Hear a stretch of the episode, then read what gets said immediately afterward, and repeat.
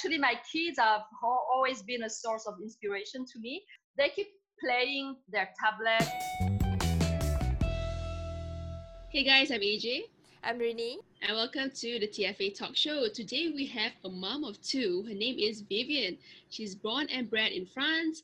Her mom is from Hong Kong and dad Chinese Indonesian. She studied business and arrived in Singapore in 2006. She learns entrepreneur in education and opens several French bilingual schools in Asia since 2012. Recently, she has launched Dragon Wiz Private Limited in 2019. Welcome, Vivian. Hi, guys. Thank you for having me. So yeah, I launched Dragon Whiz last year. So I've been in the education business in the region since 2012. Arrived in Singapore in 2006. How my kids and everything. And what inspired me to launch the school was actually seeing my kids grow up here, being French in an English environment. So that's how we started those French and English schools in Singapore first, then in Ho Chi Minh and Bangkok. And actually, my kids have always been a source of inspiration to me. They keep playing their tablets and mobile games, you know. They were kind of addicted to those games that looked very insignificant, but very interesting to them, very fun, very engaging, but that didn't teach them anything. So to yeah. me, I was a bit frustrated that all this great tech, these great tools of mobile games and uh, tablets that are really, really engaging and fun for the kids are not always used properly to teach something interesting. Mm. So because I'm in the education field, I was thinking, how can I really merge these two things using this tech aspect, this engaging and fun technology to help them learn something, to help them practice a skill better. So I was watching them play, you know, the um, Slither games, the yeah. snake game. Yeah. and uh, I was suddenly I was thinking, why can't I do a game that would use this very very simple dynamic, very simple gameplay that's been launched for years, that has been out for years already, but to teach them something. And the simplest thing to teach, and that is universal, that everyone needs, is to have some basic calculation skills, to know some basic mental math, right? You need to know your additions, your timetables. You need to practice this in order to master those timetables. This is something yeah. All children need to do. So I was thinking, how can I use this gameplay just to create something that can help them practice that math? Is it, is it worth building an app or can I just start with the, using a website? Maybe your app idea isn't really an app idea. Maybe it's just a website idea and that's fine too. Because what do you really want to achieve with your app? Is it something to produce content, to give content on, I don't know, anything? It can be yoga, math, digital marketing, mm-hmm. anything. But do you really need an app? Can't you do it with a website first, a newsletter, an Instagram account? So I think it's important to build your community first and to test your idea out there. So you can test it orally, asking your friends and family, and then launch it very quickly already on the internet. So creating a website can be done in a few hours, right? Anyone can do it uh, with weeks, and you can already start building something. And uh, my game was created first for internet. So this game that you can download now in the App Store and Google Play was first only accessible on the internet with a browser. So you could only type Dragon Whiz and play immediately on the website. Of course, you don't have the features that it has now because now you can download, you can change the, the dragons, you can change the characters. You have a lot of new features that you didn't have on the website. But at least with the website, I could test the idea and see whether it's worth going and investing to create the app. If I want to first create this app, right? If I want to first create my app, my own app, so is there any place that I can go, like for example, like a website? The first thing after you have this idea is to make sure that it doesn't exist already somewhere and that it will be worth doing, right? So market research, ground research are important.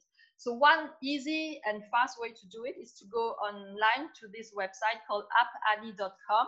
And over there, you have access to a lot of market studies in different fields, different types of apps, different types of markets, population, region, etc. So you really need to understand the differences uh, before, before before you start.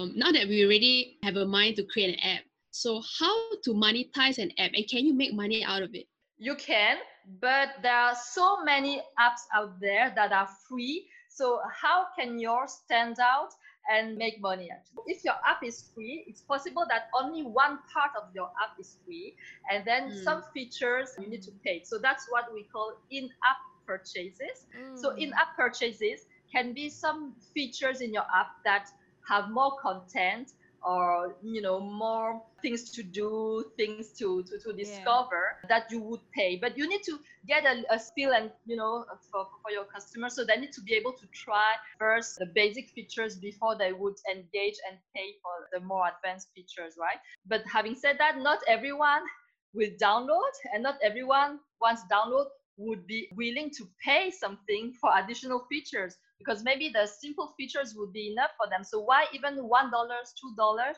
It's very very little money, one two dollars. But do I really need to pay this to access this content, this type of features? It's maybe not worth it. So in-app purchases will only give you fraction of your monetization. So mm-hmm. another part of it, the ads. So just running ads within your app. So it can be free. And then so my game is like this it's free but then you would get some ads running so these ads because they run and people will watch it then it will monetize for you so sometimes people would rather have ads running in their app rather than pay even one or two dollars what they don't know is that behind if you are a big user what we call big whales we yeah. call them whales some some uh, users are using the app or the game so much that actually what they produce and what they uh, pay you in ad time would be even much higher than what it would have cost them to just buy the free to buy the ads free app. A lot of apps or games have ads running but if you want to remove the ads you would need to pay a fee. So sometimes two three four five dollars to have it for free but you can play as long as you as you want and have the ads running. But if you're tired of seeing all those ads, you just need to pay three, four, or five dollars. So that's an ads remover option that is quite common in all the hmm. games and, uh, and apps. So this is another way. Right. And finally, you can have a freemium model. So the freemium model is for people who have apps that can offer a lot of content that you can update a lot of content regularly. So I don't know, maybe yoga, you can have maybe yoga or something like that. You, you can have up to X hours of free content. But if you want to access more content every month, you can pay, I don't know, a few dollars every month, and you will have access to more features, to more classes, to different things. But for me, as a it is a game, I can't have constant delivery of new information or new content content or new lessons because it's just a game, right? So I can't have this premium subscription system. So Viviane, can you just share with us the process of developing an app? So I think you need to start beforehand. You cannot just start advertising for your app or your mobile game or whatever once it's finished. It's too late already because once you launch, it costs money to you, you know, to be featured in the app store. So you rather gain customers before you even are featured on a given mm. app store. That's why launching a website before or building your community before is super important because this is the community that you can transfer to your app model later on. And because it takes such a long time between the time you have the idea and the time your app is actually in the app store and can be downloadable, you don't want to waste this time and not searching for customers or not searching for your community and fan before during this whole time right they can be your early adopters your early fans because they followed you when you just had a piece of paper and PowerPoint, or you just had a mock-up website or mock-up apps that they can even help you design. You can ask them to please help you build better. So you can ask them since the launch of the idea, to test and give you feedback about uh, your game, your app, etc. So there will mm. be beta testers all the way. So because it, it may take up to one year, so they will be already following your adventure for a year before yeah. the app is finally there. So when the app is already there, that of course they would want to download it because they have followed you already for one year, right? Yeah. They have they, they have already consumed your content or played your game or used your features already. Even if they were very, very basic on a very, very basic website, it was already maybe helpful for them because it helped them uh, do better designs, it helped them do better recording, do better skills, uh, whatever you're, you're proposing, um, it, it will already have helped them. So by the time your app is there, finished, polished, they will want to download it. So these are the early, adopters, and, and you need to build this community before you launch it. So right now, right, if I already have an app, I'm ready to launch my app. So how can I make sure to have more downloads for my app? And so once you have launched, you can use the community, the social media. So this is more digital marketing strategy that, that you can use.